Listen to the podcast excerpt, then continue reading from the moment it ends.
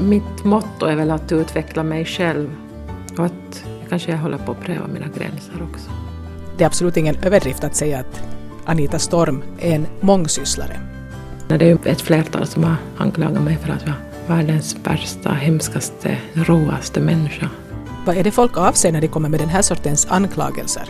Att jag tar livet av, av djur, att jag styckar, att jag slaktar, att jag gör saker som har med död att göra. Du lyssnar till ett samtal om livet och jag som har gjort programmet heter Ann-Sofie Sandström.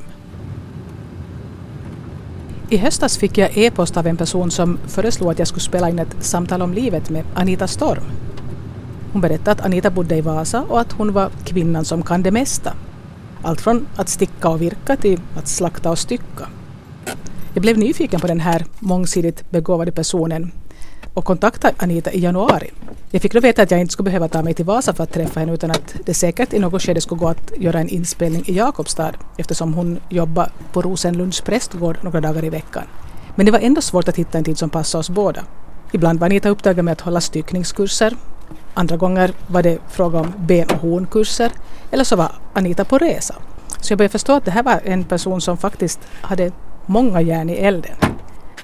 Om man googlar Anita Storm får man bland annat upp Kvarkenrådets rapport Sälen, vår gemensamma resurs. Där var Anita projektledare, så hon tycks också vara sälexpert. På sätt och vis, ja. Inom en viss genre, i eh, naturresursen säl, så jag. Men frågar du någon annan så, så anser de ju att jag är ingen sälexpert för, för jag har ju inte forskat i det, men jag har inte det. Men, men jag är praktisk kunskap och eh, man kan nyttja den till hur man flår en säl. Jag kan flå en säl på en och en halv minut om jag så vill. Men då ska jag ha vass kniv. En fredag i slutet av mars skulle jag äntligen få träffa Anita Storm. Jag hade sagt att jag var intresserad av allt vad Anita har gjort. Men det där med allt fick jag sen ta tillbaka för det skulle aldrig rymmas med i ett enda program. Och så hade jag bett henne att på förhand lite fundera på vad det är som har gjort henne till den person hon är idag. Hej. Hej. Det är du som är Anita? Ja. Hej. Hej. Jag tänkte kanske här någonstans skulle vi kunna... Som inte är för mycket, ja det inte ekar för mycket. Det här verkar lite mindre ja. Perfekt. Jag ska gå upp efter några no, grejer som jag har uppe i kontoret så kommer jag okay. strax ner.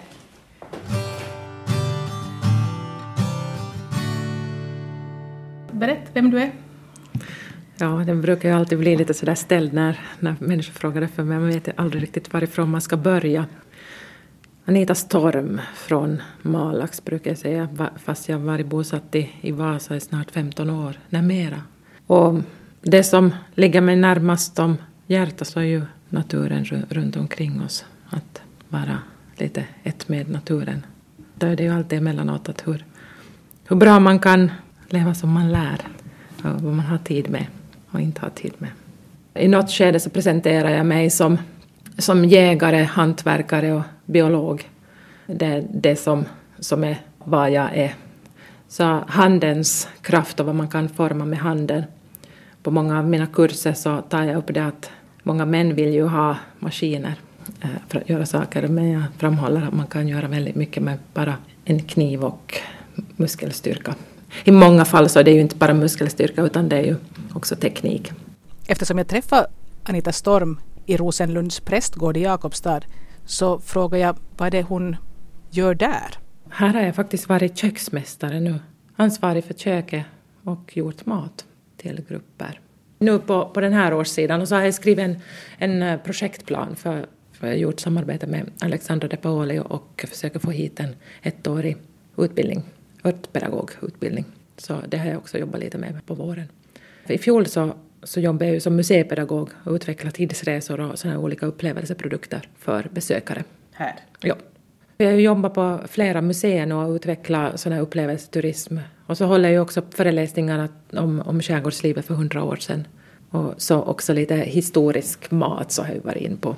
Så just sån här, egentligen ganska mycket upplevt med alla sinnen och att ha en kunskap om vad, hur vi har levt och vad vi har använt för råvaror.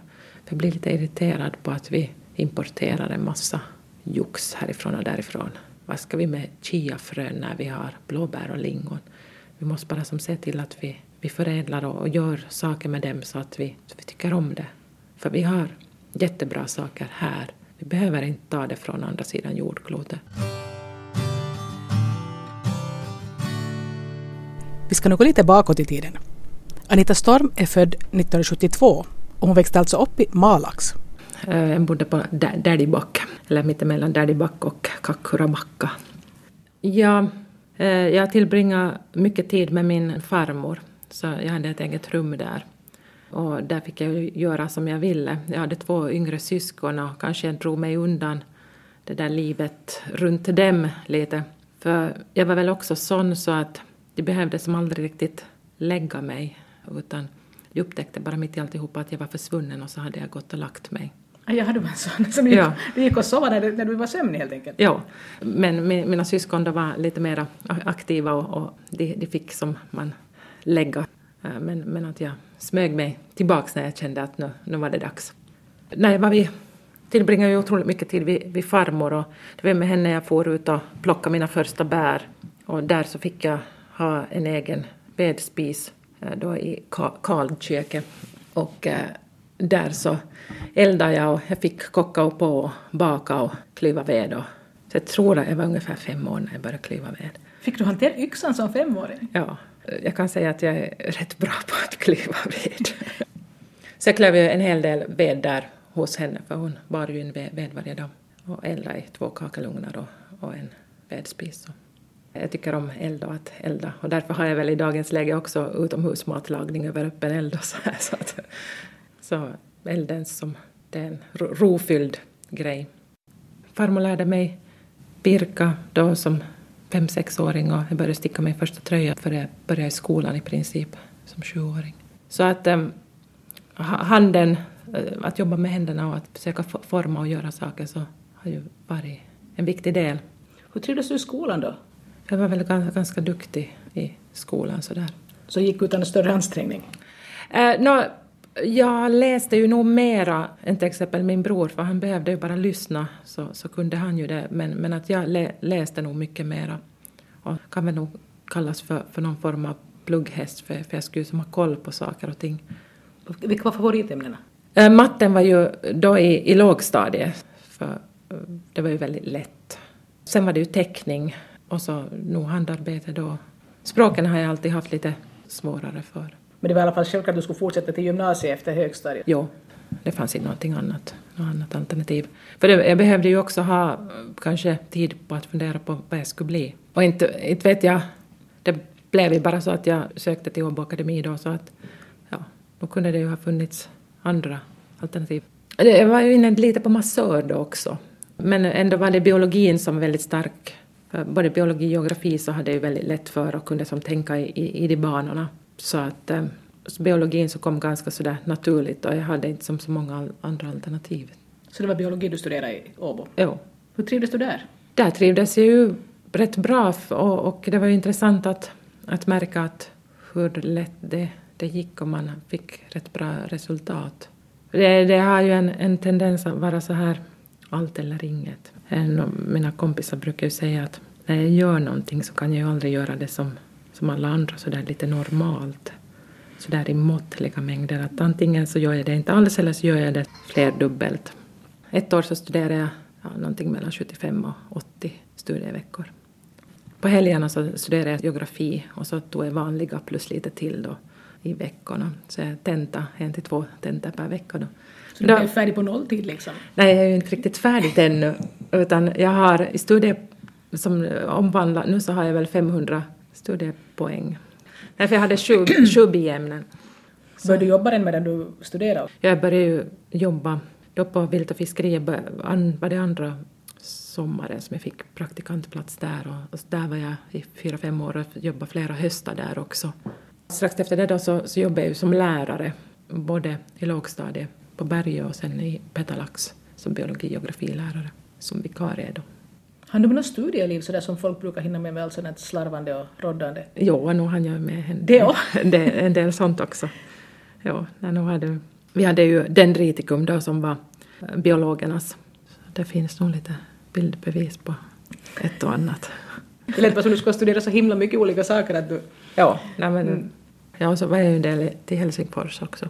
Vad hände där då? Min dåvarande pojkvän som, som bodde där och, och, och eh, studerade i Otnäs.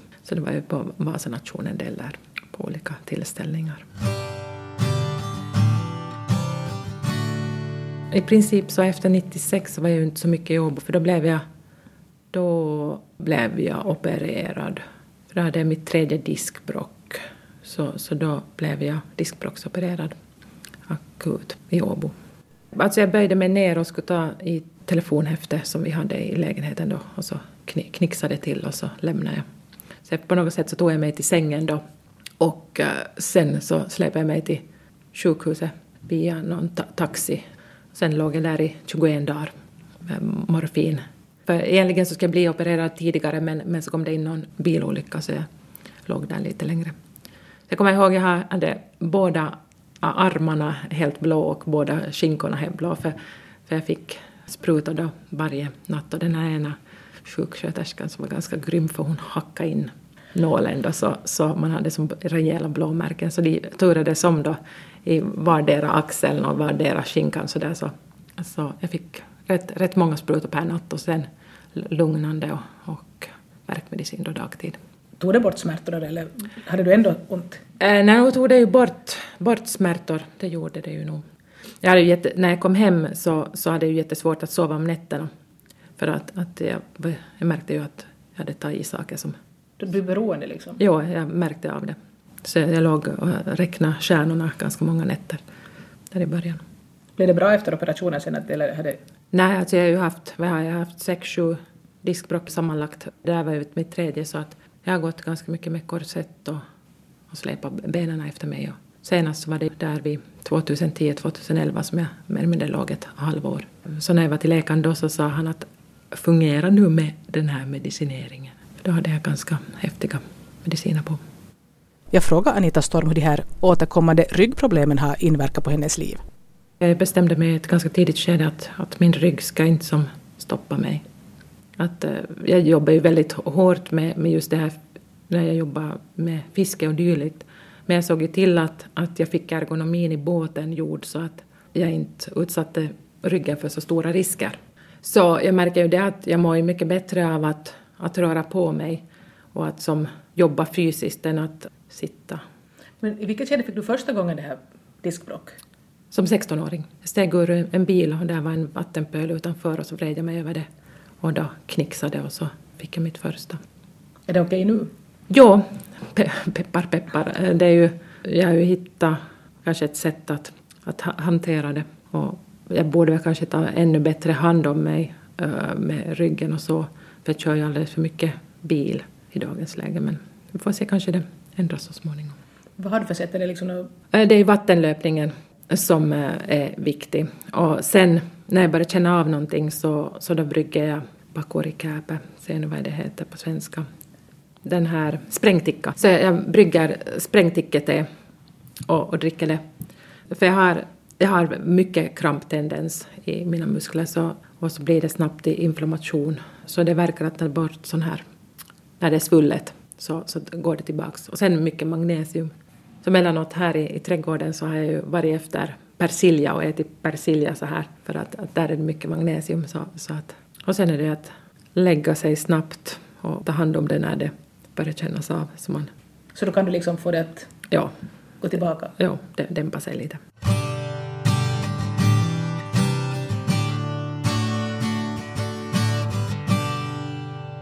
Jag frågade Anita Storm i vilket skede hon bestämde sig för att ryggen inte skulle få styra hennes liv. Eh, det var ungefär i samband med, med operationen och det var ju 21. Så, så då, då tänkte jag att det här, det här ska inte stoppa mig utan jag ska se till att jag lever som jag vill. Det har du gjort? Ja, på ett eller annat sätt. Ibland så skulle man ju kunna tänka sig att man skulle man kunna välja annorlunda men på andra sidan så har jag ju ändå gjort en hel del olika grejer och gått dit jag har velat i mångt och mycket. Fast mamma har sagt att nej, du ska inte börja på med natodde nu. Men det har ju oftast varit bara en trigger för mig. Så när hon har sagt det så har jag ju definitivt gjort det. Vilka saker har hon kunnat säga som... Då till exempel när jag började på med styckning så då tyckte hon ju att nej, men, inte kan du börja på med något sånt där. Varför inte? Nej, men hon tyckte det som var, det skulle som inte vara kanske passande eller... Och så hon, hon har ju ropat med mig varje höst, stått på trappan och sagt att du kommer inte hit med ett bär till. Det finns inte rum. Jag kommer ihåg när jag gick i, jag vet inte om det var i gymnasiet eller om det var i, när jag hade börjat studera i Åbo. Så då sålde jag till Centralsjukhuset 240 kilo blåbär. Rensade. Jag tror rekordet var 370 liter på ett år. Är du sådär hiskeligt snabb eller är du ute jättelänge eller vad? Jag är relativt snabb. Och som mest så, så är det 180 liter hallon. Vildhallon? Ja. Jag tänker varje år så där i juli att nej, jag ska väl nog inte börja i år. Men sen så far jag ut en gång och sen är jag fast. Du sen, kan inte låta bli? Nej, så när jag kommer hem och som sätter mig ner så, så jag klarar som inte att, att sitta där och tänka att det fanns ju nog hallon på den, den där busken. Men vad gör du med alltihopa sen då? Mamma får göra saft på det då. Och så delvis så har jag ju gjort olika sylter och dylikt själv. Jag har ju gått en, en sån här mathantverksutbildning också. Men gör du det så du kan få någon förtjänst på det eller bara så att du... Uh, nej, jag, jag har ju delat ut en hel del och ibland har jag sålt till olika personer och så. Men så där plockande, det kom in tidigt i ditt liv och det här, vad det plockas du... Jo, alltså jag, jag har ju finansierat mina studier med, med bärplockning så, så jag har ju varit ekonomiskt som självständig princip som sen 13-åring för då började jag sälja bär och då började jag odlingen också så jag odlar ju lök, kålrot, purjolök eh, som jag sålde då till, till skolkök och ålderdomshem och dylikt. Som 13-åring? Ja. Varför var du så företagsam? Var det någon som uppmuntrade dig eller kom du bara på att det här ska jag göra? Eh, jag kom väl på att jag skulle göra det. Jag har ju haft hjälp av mamma och pappa med, med, med det också, men nu har jag ju gjort väldigt mycket själv. Odlar du mycket själv då? Pappa är ju som lantbrukare, så, men det är ju mera säd och ryps och, och sånt som har varit där då, men, men jag började som med, med grönsaksodlingen då. Bor du nu också så att du kan odla någonting? Nej, men varje vår så, så blir det som problematiskt för då ska jag ju behöva börja på med någonting. Men alltså jag har ju levt i, i kappsäck under ganska många år. Vad är det som drar dig till just det här odla sig då? Var det just det att du fick ekonomisk självständighet som 13-åring, som det var det, det eller var det? Eh, Nej, alltså det är ju det, jag är ju inte så bra på att använda det, jag är inte, inte särskilt bra på att sälja heller. Utan det, fick, det var min mamma som fick eh, hjälpa till med försäljningen av dessa grönsaker en del. Men det är ju mycket det här själva processen. Jag tror ju att jag är väldigt fixerad vid processer, för det är inte alla gånger resultatet, utan det är vägen till resultatet. För jag har ju hållit en del föreläsningar också om, om bär. För jag har blivit rätt fascinerad över att just landhöjningen så ger så mycket olika bärsorter. För jag är fascinerad av kråkbäret, av odon och sen av enbär. Det finns vissa enbärsgrejer som man har gjort traditionellt som jag skulle vilja pröva på. Som enbärsdricka. För jag har ju läst en del om, om traditionell mat. Och så har jag ju haft turen att, att få jobba med äldre människor som har lärt mig bland annat att göra blodkorv och, och så gjorde vi för några vårar sen så gjorde vi soppa på fårskallar. Soppa på fårskallar? Ja. Jag beställde, sa att jag ville ha fem fårskallar men, men jag fick tio fårskallar. Och så var det jag då och eh, tre män som hade öppen eld och svedde de här skallarna och klöv dem och, och saltade in dem och sen så kokade vi soppa på dem då senare. Så det var en intressant process. Det blev riktigt bra. Han bjöd in hela byn, alltså de fick komma och äta soppa. Och det var många som kom in och bara som kikade så där att uh, om de skulle se ögon och, och dylikt i, i soppan. Såg man det? Nej, vi hade, vi hade plockat bort sånt, att, att vi hade plockat som köttet av, av de där skallarna. Men det var ett förhornssoppa på traditionellt sätt. Har man ätit sånt här liksom ja, nu? Ja. Men för hur länge sedan? Ja, kanske de senaste gångerna som man har riktigt gjort det på, på allvar kanske var 50-60-tal ute i skärgården. Och de bara nämnde det för mig då så fick jag som en fix idé att men det där måste vi pröva på. Och desto mer konstigt det verkar så desto mer energi får jag väl att testa på det. Jag är fascinerad också av, av såna, av just blodmat så jag tar ju tillvara en hel del fårblod och så får mamma göra blodbröd på det då. För en av mina favoriträtter är ju blodbrödssoppa. Men då nu är mamma arg för jag får inte säga blodbrödssoppa utan det heter blodbröd och pärorna. Det heter det Malax, men, men vi har serverat det med, med slow food på lite olika ställen. Och, och, eh, det är väldigt fascinerande att se hur olika man äter det. En del så bara kokar upp det i vatten och sätter lingonsylt och äter det till frukost. Och, så att varje by har lite sitt eget sätt att, att tillreda det här blodbrödet. Jag, jag hänger inte riktigt med i alla projekt och alla olika verksamheter som Anita Storm har ägnat sig åt? Alltså jag började ju med att jobba med, med fisk då, med fiskforskning och sen gick jag över mera till vatten. Så på miljöcentralen jobbar jag ju som med sån här uppföljning som, som måste göras då när de gräver och stökar på. Ja, och så jobbar jag ju då också med, med nejonögon. Så jag har ju hjälpt till med en odlingsguide för nejonögonsodling. Så det är en sån här specialkunskap som inte så många har. Ja, och sen blev det lite naturturism och sen så började jag på, på Kvarkenrådet då, där började jag på med ett sälprojekt och eh, Kvarkens natur. Så där blev det väldigt mycket miljöövervakning och sen att utveckla sälen från problem till resurs. Så det jobbar jag väldigt brett med allt från kockar till yrkesfiskare, jägare, olika myndighetspersoner. Sen hade vi en hel del olika projekt där vi utvecklade produkter. Allt från då matprodukter till pälsprodukter. Och, ja, så det var ju väldigt intressant för där, där fick jag ju som tillfredsställt allt det vad jag var själv, alltså jägare, hantverkare och biolog. Hur länge höll du på med det då, eller håller du på ännu? Jag håller ju delvis på med det lite ännu. Jag kan ju inte riktigt släppa det för, för att det, det som blev en del av mig. Så i princip från 2002 till 2007 så var det mitt jobb till 50 procent ungefär. Men efter det så har jag varit på ishavet och jagat säl och så har jag varit och föreläst om sälar i, i Kanada. Och jag är ju känd som the seal woman över hela norra halvklotet kan Men varifrån kommer det här din sälkompetens, att du, att du är som expert på sälar då? Nej, det var ju via det här projektet. Ja, jag, så det var inte före utan det var nej, det? jag samlade ju på mig. Ja, ja, jag tänkte Så- att du skulle ha på något sätt specialiserat dig på det också tidigare. Redan. Nej, nej, det gjorde jag inte. Jag visste ju som inte så jättemycket då just. Men jag var ju med och gjorde förvaltningsplanen i Finland också för, för sälarna. Så jag blev inkopplad av jord och skogsbruksministeriet då 2004 till 2006. Så vi- jobbade jag delvis åt dem också. Finns det mycket säljägare? Här finns i Öst- Österbotten så finns det ju en, en hel del. Och eh, vi ville ju då utveckla så att man skulle kunna ta tillvara sälen och få ett intresse, kunskap att ta tillvara det. Och också kunna få en, någon form av produkt ut av det så att det inte bara var ett, ett problem. För det är ett problem för fiskarna va? Jo. De som fiskar, att Jo. får. Och i och med att de får antingen dö, döda sälar då eller att, att eh, de skjuter sälar eller att någon far ut och jagar sälar så det är ju en otrolig resurs och det är ju sälen som har gjort det möjligt för oss att bosätta oss här. För det var ju av det viktigaste proteinet som man fick då på vårvintern. Du talar om för jätte, jättelänge sedan nu. Ja, ännu på 50-60-talet så var sälen otroligt viktig ute i skärgården. Ja, men var det sånt som då de som bosatte sig här någon gång i tiden? Ja, det, efter det, istiden? Ja, ja så det, där var ju sälen otroligt viktig. För man fick eh, kläder av det, man fick eh, fetter som man använde till olika saker. På 1700-talet var det tredje viktigaste eh, sån här exportprodukter från Finland till Europa. Så att vi har mycket att tacka sälarna för, för hur, hur samhället har utvecklats här.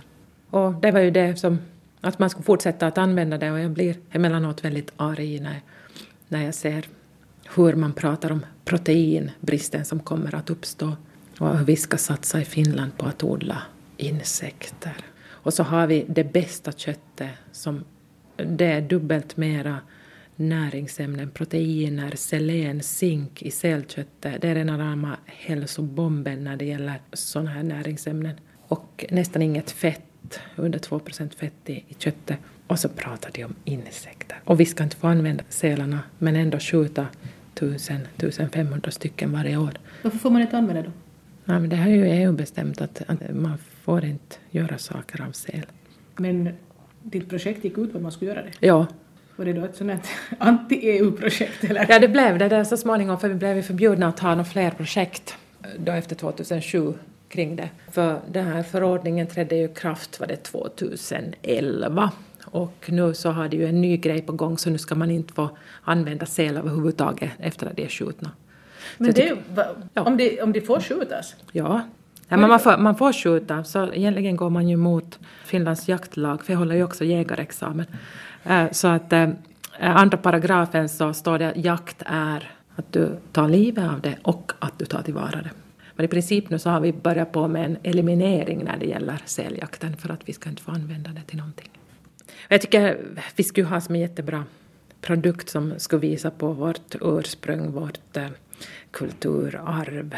Man har farit man ur huset från Österbotten ut och jagat säl för att få dels pengar och för att få näring. Så, så att det har varit otroligt viktigt. Men så vad är orsaken att det mitt i allt inte får användas? Det är för gulliga.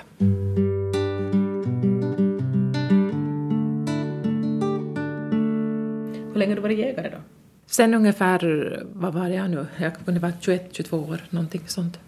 Hos oss så har det ju alltid funnits två, två julaftnar. Den ena är då julafton och den andra är första dagen, eller första älgjaktsdagen. För då har inte pappa sovit någonting natten före. Utan då han har gått igenom sin, sin utrustning och det som varit väldigt spännande. För honom så har älgjakten varit, överhuvudtaget jakt så har varit väldigt stort hos oss. Så du växte upp med det liksom? Ja. Och sen så konstaterade jag att det där skulle kunna vara någonting som jag skulle kunna syssla med då. Jag är själv köttätare och ibland har jag tänkt att man väl i princip borde klara av att både ta livet av och slakta djur om man en gång tycker att man vill äta dem. Men personligen tror jag att jag inte skulle klara av något sånt. Eh, det är ju kanske en känsla som du har, eh, för det är ju tuffare att titta på än att göra det själv. För när du, du är som fokuserad på det du ska göra och inte det är ju någonsin roligt att, att eh, ta livet av någonting men, men det är ju ändå det var någon som var arg på mig för att jag hade satt ut en bild av nästan nyfött lamm, att nytt lammkött har sett dagens ljus. Men det är de facto att vi har lamm för att vi ska äta dem. Och man måste ju ha en, ett visst förhållningssätt till, till det och veta vad man äter. Och hellre så, så äter jag det lamm som jag håller i när det är nyfött än att gå och, och köpa det från butik. För jag vet exakt hur det har blivit behandlat, hur det har levt och också kanske emellanåt så vet jag hur det har blivit avlivat för emellanåt så gör jag det själv. Då kan jag garantera för mig själv att, att vad det är jag äter. Och det är väl lite samma sak med allt vad jag sysslar med också, att jag vet, jag vet allting från början till slut. Jag, jag tar som alla de där byggstenarna och bygger upp en tills jag har som någon form av, kan, kan man väl kalla koll, men jag har, jag har en uppfattning om processen. Äter du någonting som du inte själv har plockat eller dödat? Jo, det gör jag ju. Om det är sådär totalt självhushållande också? Nej, det, alltså när man lever som jag, som jag gör, att, att eh, jag är på olika ställen och dylikt, så jag skulle gärna göra på det sättet, men det är ju inte praktiskt möjligt. Men du har kunskap? Du skulle kunna? Jag skulle, jag skulle, jag skulle kunna i princip, tror jag. Ja, då ska jag väl det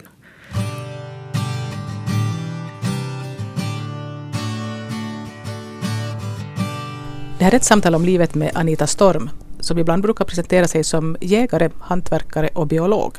En av de många saker hon gör är att hon håller kurser i styckning. Så jag frågade henne hur hon kom in på det. Jag jobbade med, med sälen då och då blev jag fascinerad av styckning och hur, alltså hur lite människor vet idag och, och att hantverket styckning håller på att försvinna. Så tänkte jag, att jag måste väl lära mig själv då. Så då 2008 så var jag två veckor som praktikant på ett viltslakteri i Sverige och lärde mig stycka. Så de hade 50 djur åt mig hängandes den första veckan. Så, så då styckade jag dovhjort, kronhjort, vildsvin, rådjur. Så då började det nog sitta. Och så får jag dit en vecka till också och då hängde det ungefär samma mängd där. Så det var många där på Jägarförbundet som tyckte jag var lite galen då att hur många som kommer frivilligt dit och ställer sig en vecka i styckningslokalen och bara står där och råjobbar. Men eh, då sitter det i ryggraden.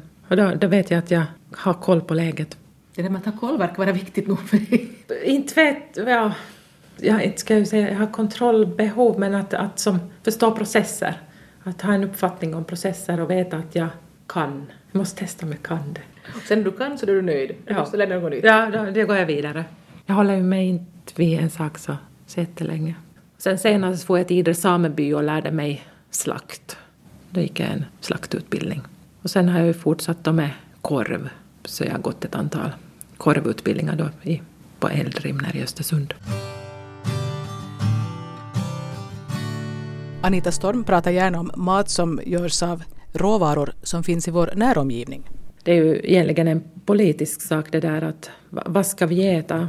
Ska vi importera fisk från Egypten eller ska vi ta pangasius från Vietnam eller Thailand? Eller ska vi äta våra egna fiskar? För då kommer vi ju in på det projekt som jag har jobbat med lite nu också, bland annat härförädlad fisk. Det har ju halkat in på då att hålla på med smart fisk. Vilken sorts fisk talar vi om där då? Id, braxen, nors, gärs, mört. Men det är sån fisk som annars bara anses vara skräpfisk? Då? Ja. Så i fjol så gjorde vi en hel del, jag var och hämtade 40 kilo norsar då, så tog jag tillvara norsromnen då, som, är, som man kallar också för nors romsmör, för den är väldigt filkornig och, och väldigt bra kvalitet. Och i många år så har jag tagit vara på gärsromnen också. För Kekkonen skulle ju alltid ha gärsrom när han kom till Central i, i Vasa. Men det är ju ingen som tar tillvara den i dagens läge. Så jag serverar den lite här och var. Ser alltid till att jag får ett par lådor med gärsar av någon och så tar jag tillvara rommen. Men när man tror mera på sånt som kommer från något annat ställe. Man, man tror att det är en bra fisk när man äter någonting Bangasius, eller nilarborre när, det kan vara mycket sämre fisk än braxen här. Men braxen så ska man aldrig röra för det är ju en skräpfisk. Bara för att det kommer någon annanstans ifrån så tror man att det är bättre. Så du håller på att försöka uppfostra folk att förstå att man kan använda det som finns här? Ja, det är väl det. Men en folkbildningsgrej på gång. Ja, det är väl det. Ja, det går inte riktigt bra. Jag brukar säga att jag håller på med hjärntvättning. Men det är ungefär det som skulle behövas för att det ska bli någon förändring. På något sätt så, så har jag väl ett behov av att undervisa människor. Jag vet inte varifrån det kommer, men det, men det som bara sitter i ryggraden. Hur reagerar du när du märker att det sen inte tas emot då, ifall det inte liksom är... Jag kan bli ganska provokativ. Och det är ju det, jag hamnar ju i en del olika situationer. Det är ju ett flertal som har anklagat mig för att vara världens värsta, hemskaste, råaste människa. Vad tar du fasta på när de kallar dig rå och allt möjligt sånt Att jag, att jag tar livet av, av djur, att jag styckar, att jag slaktar, att jag gör saker som har med död att göra. Är det veganer vi pratar om här nu? Det kan vara sådana som tycker att jag är... Och så är det ju det att många så har ju inte kunskap om vad de har på sig heller. Så när de har koll på vad de äter och vad de har på sig så då kan vi fortsätta diskussionen. För jag brinner ju också för ullen och eh, de här naturmaterialen, linnet och, och så. För att, att om vi tänker på hur mycket vi använder som är gjort på olja och det har ju också kunnat vara djur eller natur någon gång i världen och, och eh, då använder jag ju hellre ledargrejer än, än att jag har sånt som har olja i sig.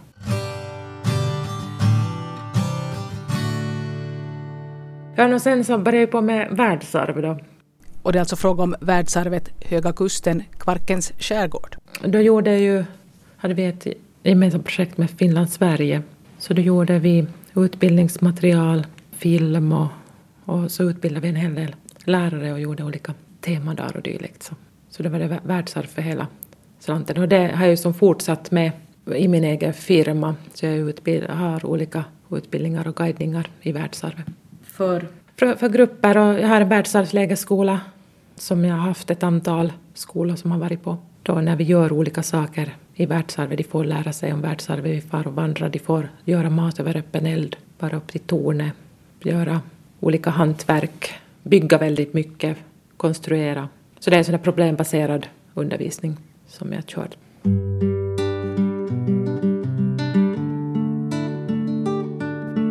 När jag hör Anita Storm berätta om alla olika projekt hon har varit med i så frågar jag om hon någon gång har haft ett fast jobb. Igår skrev jag på kontraktet för mitt första fasta jobb. Mitt längsta kontrakt hittills har varit ett och ett halvt år. Vad är det då för jobb som Anita just har fått när jag träffade henne i mitten av mars? Ekologirådgivare på, på Martaförbundet från och med första i fjärde.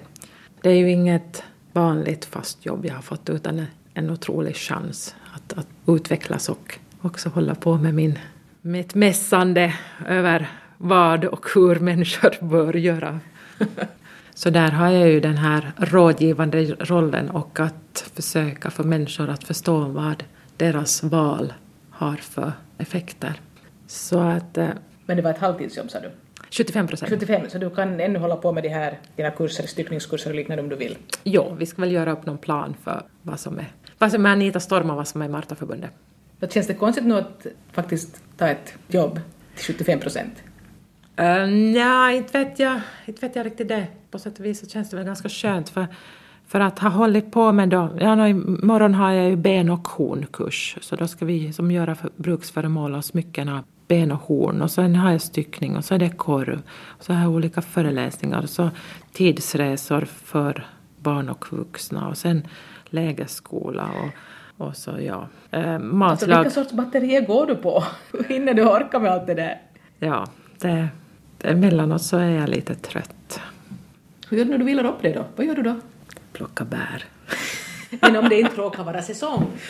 Äh, nej men jag läser. Jag läser två, tre böcker i veckan. Deckare. Du har inte nämnt någonting om någon familj förutom den där pojkvännen som fanns i Helsingfors när du bodde i Åbo. Hinner du med något sånt?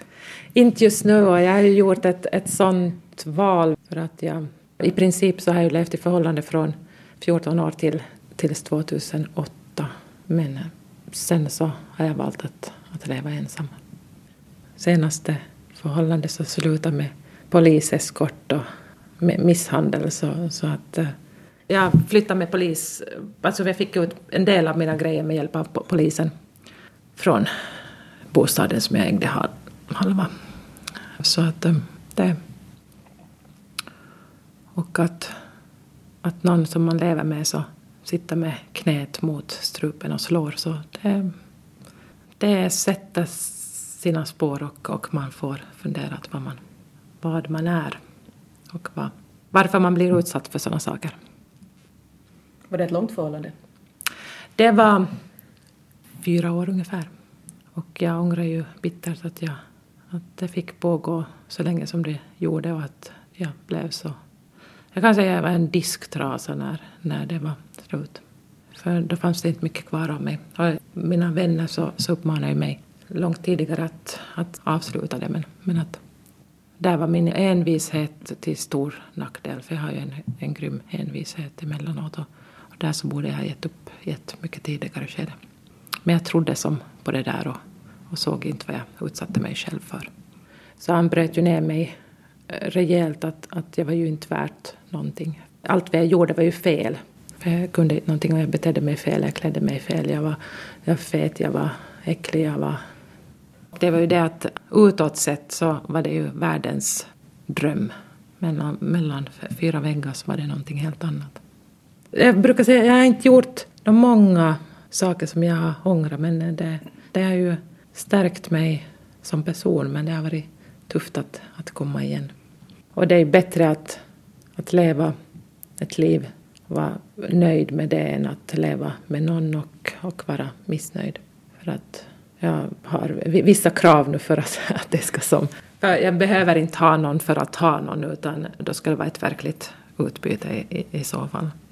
Men det måste vara, just om du sen 14 år hade alltid haft något förhållande där det liksom aldrig varit någon längre period singel, mm. då måste det vara en otrolig förändring när man sen i vuxen ålder bestämmer sig för att nej, nu räcker det.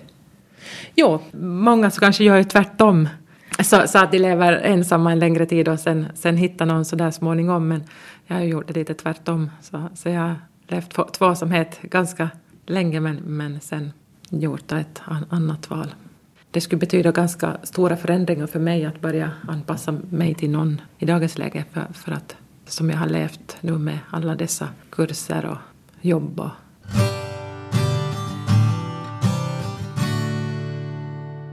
Jag kastar ju mig ut i allt möjligt och funderar kanske lite för lite emellanåt. Ja, för det är ju inte alla som stiger upp ur sängen och sätter sig på flyget i Tromsö och far ut två månader på ishavet som kock utan att ens ha med sig en kokbok. Har du gjort det? Ja, det har jag gjort. För det var egentligen sjukskriven och väldigt dåligt i skick. Och sen får jag iväg som kock på en, ett fartyg med 14 personers besättning. Vilket år var det här? Det var 2008. Efter att du hade liksom börjat ditt nya fria liv? Ja. ja så det här var ju det första jag gjorde efter att jag... För jag var ju helt slut efter flytten och på polis och advokater och, och så stack jag iväg på ishavet. Jag bara kände att jag måste ha en förändring, jag måste härifrån. Så, så då gjorde jag Så andra skulle fara på spa-semester och du for till ishavet du? Ja, det var ju ett sätt att komma ifrån och göra någonting helt annat. Och Anita skulle alltså vara kock på den här båten. Så jag frågar hur det gick då? Har du nog gick det När kapten sa att vi skulle ha torsketungor till middag, så då, då blev jag väl kanske lite ställd. Hur sjutton tillreder man torsktungor när man kommer från Österbotten? Hade du tillgång till någon sorts internet eller någonting? Nej, vi var ute på ishavet. Och jag kan säga att jag kan göra mat på en fot. För att det var en rundbottnad båt och som mest så blåste det 35 sekundmeter. Vi körde med halvfart men båten stod i still ändå. För att hållas upp, upprätt så måste man som flytta tyngden från ett ben till, till det andra. Och jag stod mitt inne i båten och eh, stod och skar då olika saker och stod på ett, en, ett ben hela tiden. Du tycks inte bli sjösjuk i alla fall då? Ja, då var jag ju lite sjösjuk nog. Men inte så grön som vissa av de här. Jag var ju som på ett fångstfartyg. Det var ju som säljakt. Men du var inte med och jagade, du var, du var då kock liksom? Jag var också flåare, så en dag så när vi sköt 284 sälar så tror jag jag flådde 70 sälar den dagen. Vi var tre stycken som var på, på däck och flådde. Och de andra var ute på andra uppdrag. Så jag brukar säga att jag kanske är den person som har flått flest sälar på en dag i Finland. Och det är inte många som gillar när jag säger det. Men de facto så finns det inte så många som slår mig i det där.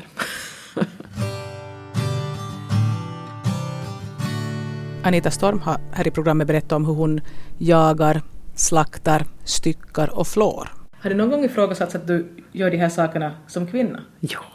Jag har blivit utskrattad av allt möjligt när jag har stått framför 50 karlar och de tycker att vad, vad ska hon där, ska hon där prata om sådana där saker, vad vet hon? Men jag brukar köra med en sån teknik att emellanåt så jag pratar ballistik och prata om olika krut och vilka krutladdningar och vilka, vad det får för effekter när man har olika hastighet på kulan, hur den terminala ballistiken ser ut i skallen. Och så småningom så började de lyssna. Men det ska ju alltid bevisas att man kan någonting. För inte så länge sedan så var det en, en man som var på styckningskurs och så. Så visade jag då hur, hur jag brukar ta av revbenen på lammen. Drog ett snitt med kniven, tog saxen och började klippa. Klippte som jag alltid gör. Och så sa jag att nu är det fritt upp för er att göra det. När äldre mannen då tog och gjorde på samma sätt och så tog han den här samma saxen och så tog han i och, och så tog det som fast. Det klippte inte. Så försökte han igen och han orkade som inte riktigt med det där. Och så tittade han på mig och så sa han Du var nog stark du. Men det är oftast det att det är inte alla gånger styrka det är frågan om utan det är ju också väldigt mycket teknik. Men äh, ja, no, i år så har jag väl dragit sju, åtta styckningskurser och klippt och, och jag gör väldigt mycket med händerna och har en del armstyrka. Men samtidigt har jag ju lärt mig också tekniken att var jag ska som sätta in knycken. Och nu har jag ju upplevt att i mångt och mycket så, så ska man ju nog bevisa att man är värd någonting. Men du ställer ju en fråga då, att hur har jag blivit som, som mm. jag är? Det har jag funderat en del på. Jag har ju en drivkraft från något ställe, men det är väl mera genetiskt det kanske. Men samtidigt har jag ju fått möjlighet att pröva på, så det är ju inte alla pappor och mammor som går med på att köpa en häst åt en nioåring. Och sen så var det ju farmor, så där fick jag ju pröva på en massa och få utlopp för, för någonting. Och på den vägen är det väl. Det jag som blir ju aldrig som färdig. Jag är ju som hela tiden på väg någonstans. Vart är du på väg då? Ja, om det skulle det veta. Det var en som satt bredvid mig som konstaterade, när hon frågade vad jag ville ha för jobb och dylikt, hon konstaterade att men du har ju som bara ett mål i sikte och det är att utveckla dig själv. Det hade jag inte tänkt på före det, men kanske, kanske det är det som jag håller på med. No, inte du låter din rygg styra dig, så du skulle inte göra någonting, kan man lugnt säga. Nej, ibland önskar man ju att man skulle som klara av att begränsa sig mera, men det är ju bara att acceptera vilken, vad man har fått för lynne och, och hjärna, så att det är väl bara att acceptera och försöka göra det bästa av saken. En grej, jag fick ett, ett kort när jag fyllde 40 av mamma. På kortet så stod det allting är möjligt, det kan bara ta lite längre tid. Och jag tror hon har inte sagt så mycket åt mig efter det att nej, det där ska du inte börja på med. Så kanske hon accepterar nu då att jag gör det jag vill.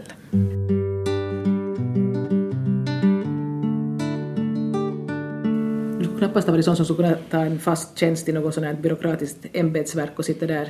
Du verkar inte ha varit en sån person.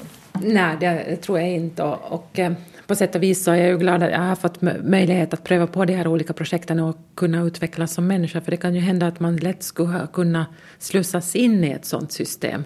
Men det skulle ju ha inte varit jag då, och det beror ju på om jag, hur länge det skulle ha tagit då innan man skulle som ha förstått att hej hallå att och sen, sen, är det ju den här ekonomiska tryggheten också.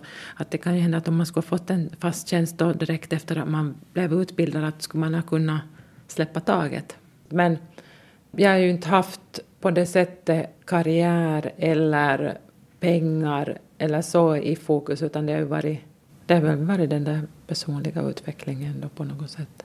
För det, för det är ju det som jag har reflekterat över många gånger när jag, när jag varit på någon sån här kurs och de säger då att ja, ni måste våga ta det där steget utanför er bekvämlighetszon. Och sen måste ni fokusera och då uppnår ni det där ultimata. Så det blir som sådär. Men jag sticker ut som nästan utanför den där bekvämlighetszonen varje dag. Och så fokusera, så då blir jag sådär att men, vad ska jag fokusera på? Och det är ju det, det har ju gått väldigt bara av sig själv. Och jag, om man har gjort medvetna eller omedvetna val då. Men jag gjorde ju inte mig färdig då direkt. Men sen fick jag ju ändå jobb på jobb och jobb. Det är ju först för ett par år sedan som det blev som aktuellt att shit, jag måste fixa någonting. Så då, då fixade jag min, min kan då. I princip har jag min gradu färdig. Den ska bara korrläsas en gång till och lämnas in. Så i princip har jag ju det klart, men jag har inte papperna på det det är bara en stämpel i princip. Mm. För det kommer inte att göra någon, någonting med mig. Men, men att för att man ska bli beaktad i vissa sammanhang så, så ska det ju vara det där. Det, det säger definitivt ingenting om, om min, min kompetens i dagens läge. Vi har hört Anita Storm i ett samtal om livet. Anita brukar ibland presentera sig som jägare, hantverkare och biolog. Och sen den första i fjärde så är hon ekologirådgivare på Martaförbundet. Jag som har gjort dagens program heter Ann-Sofie Sandström.